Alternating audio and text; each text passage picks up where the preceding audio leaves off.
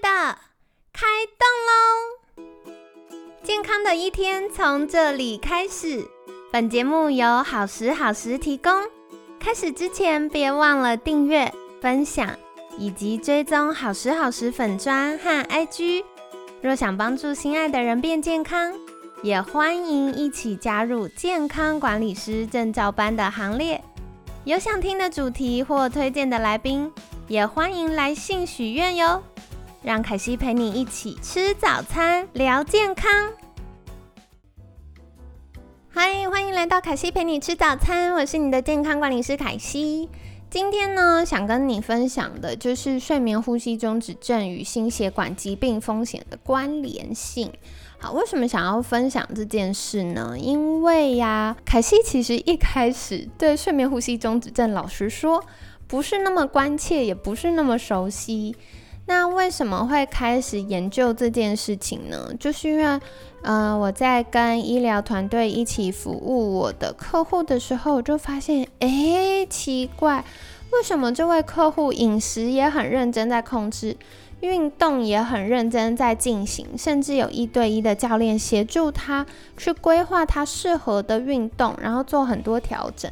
可是健康检查报告，或者是去医院回诊，嗯，拿一些慢性病药物的时候，那个检查数据看起来都进展缓慢，或者是时好时坏，或者是不甚理想。然后我觉得这个事情其实很会，诶，要怎么说呢？打击这些认真的客户，然后特别有一些是在心爱的另一半或者是子女软磨硬泡之下，终于提起勇气跟决心，要来好好面对自己的健康议题。但是就努力了半天都没有成效的时候，真的会觉得哇，好沮丧哦，而且觉得我到底在干嘛，对不对？所以呢，我就很好奇，到底为什么这些人这么认真？像可能我其他客户没有这么认真，可他们进展都很好啊，或医疗团队就是很专业，可以帮助大家用精准有效的方式去改善呢？为什么他们就进展不了呢？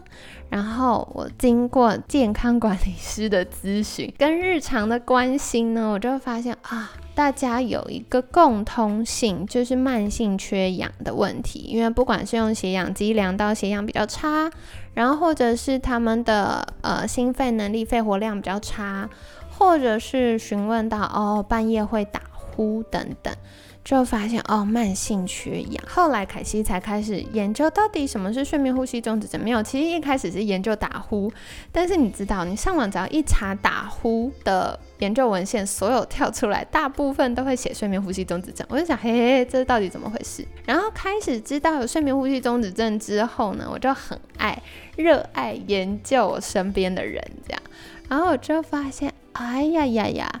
原来睡眠呼吸中止症是一个重要而且严重的议题，好，所以呢，大家就会发现凯西花了很大的篇幅在跟大家介绍什么是睡眠呼吸中止症。不过，我想给大家一个信心，睡眠呼吸中止症其实就现在的医疗状况来说，嗯，有非常多元的解决方式，而且改善的成效也不差。然后再来，哎，人家怀孕的时候说什么一人吃两人补，对不对？妈妈吃了，同时补到妈妈跟小孩。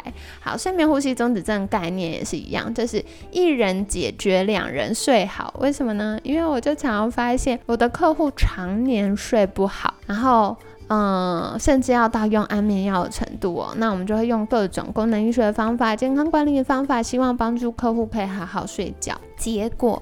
后来最后一里路就持续有进步，可是没有办法完全根治嘛。然后最后一里路呢，就发现啊，不是客户本身的问题，是因为枕边人的打呼实在太大声了。好，所以就像我们第一周 Jack 有分享的，打呼大声的程度有可能会大声到九十分贝。九十分贝啊，大概是怎样呢？就是大概是摩托车骑车骑很快。然后或者是相当于飞机那个喷射引擎的声音哦。好，所以飞机的噪音危害呢，大概会在九十到一百二十之间。好，所以如果声音太大声的话，就会造成这个我们惊醒啊，半夜惊醒这样子。而且呢，政府的那个环保局噪音管制标准呢，它就有提到八十到一百一十分贝就是营建工地。比如说要盖房子的时候，那个哒哒哒哒哒哒哒哒很大声，那通常我们路过的时候都会有点皱眉，要捂住耳朵，有没有？大家就想，然后半夜睡觉的时候，枕边人在你耳朵旁边哒哒哒哒哒很大声，然后哇，我们就会被吵醒。所以呢，凯西就发现哦。睡觉这件事是需要好好被重视的，因为如果我改善了睡眠呼吸中止症或打呼的这个客户的状况，他的另一半也会睡得比较好哦。然后，所以凯西就做一系列相关研究。后来，我今天想跟大家分享是为什么睡眠呼吸中止症这么重要，因为它跟我们的脑心血管疾病有关。好，所以这篇研究呢，它也是发表在非常非常权威的期刊，这也是凯西的心头好之一，就是美国医学会期刊这个 JAMA 呢，它有一篇特别报道睡眠呼吸中止症和心血管疾病风险的研究，而且我觉得这篇研究非常精彩，为什么呢？因为它是跨了多种族。嗯，很长时间的去研究。这个研究呢，它就是比对了不同的过往追踪的研究文献，发现啊，睡眠期间，那这篇研究文献呢，它就是比较了两个大约四千五百名受试者的世代研究，世代研究就是会研究很长的时间做追踪这样子。好，所以这篇研究文献，它就是做了这样相关的研究之后呢，发现呢，如果睡眠期间血氧浓度降低和呼吸中断，相较于半夜惊醒，更能够有效预测日后心血管疾病和全因性死亡的风险。全因性死亡就是不管什么原因死亡。如果是这个半夜惊醒过去，我们都会发现哦，有可能是因为他比较浅眠呐，或者是嗯，可能他的睡眠比较。没有睡得那么好啊，等等的。后来发现呢，如果从血氧的浓度跟呼吸中断的程度是更有效的预测指标哦。然后科学家研究发现呢，嗯，血氧浓度下降，因为科学家就要开始来研究说，诶，为什么你会血氧浓度降低啊？为什么会呼吸中断啊？等等。然后就有很多很多原因，比如说是因为肺功能下降吗？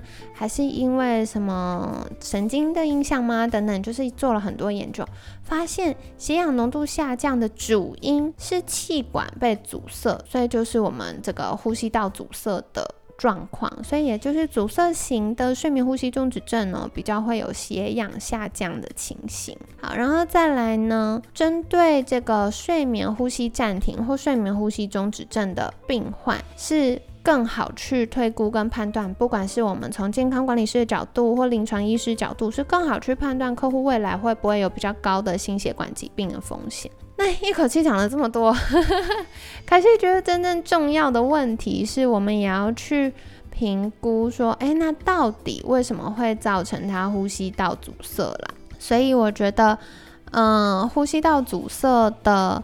因素有很多，那就像我们前面有提到，不管是因为肥胖啊，然后因为呼吸相关的肌肉肌力下降啊，口腔肌力的不足，或者是鼻中隔弯曲啊等等。总而言之，如果可以好好的去研究的话，就更可以去了解它背后的改善方法。我觉得这件事也很有趣哦，因为这篇研究文献里面，它就做了很多的研究，比如说轴状动脉硬化的影响啊。男性的骨质疏松啊，呃，女性的骨质疏松比较跟雌激素有关，所以更年期后女生比较容易明显出现骨质疏松，就是风险会上升啊。那男性的骨质疏松，嗯，这篇研究就说，诶，有可能是跟这个睡眠期间缺氧，或者是这个呼吸不顺畅有关。缺氧跟呼吸不顺畅，我觉得是。哎，一样吗？哎，如果有医疗人员在听我们的节目，再跟凯西分享一下。我不太确定医疗人员怎么评估这件事啦，但就是会第一个测量了通气负担的这个肺活量，然后会测量这个脉搏的血氧饱和程度，然后还有内脏脂肪等等。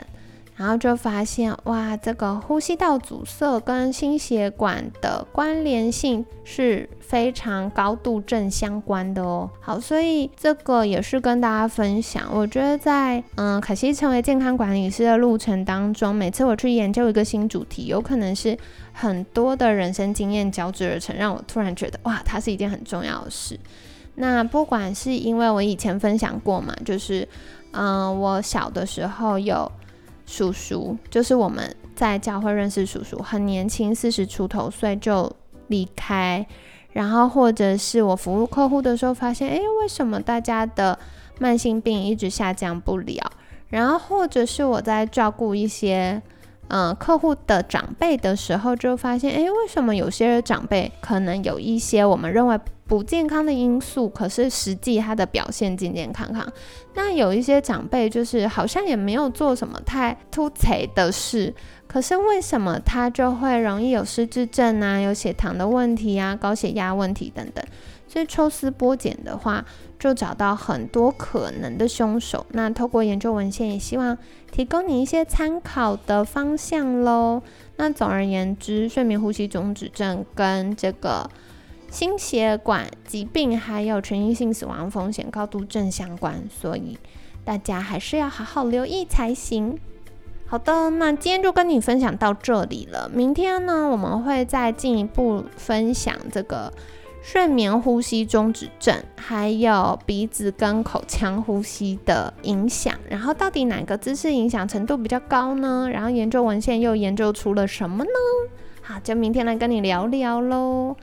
那希望你喜欢今天的研究文献，嗯，如果你有进一步的问题，也欢迎私信好时好时的粉砖，或透过我们听众的官方赖账号跟我们联系。好的，那今天感谢你的收听，我是你的健康管理师凯西，每天十分钟，健康好轻松，凯西陪你吃早餐，我们下次见，拜拜。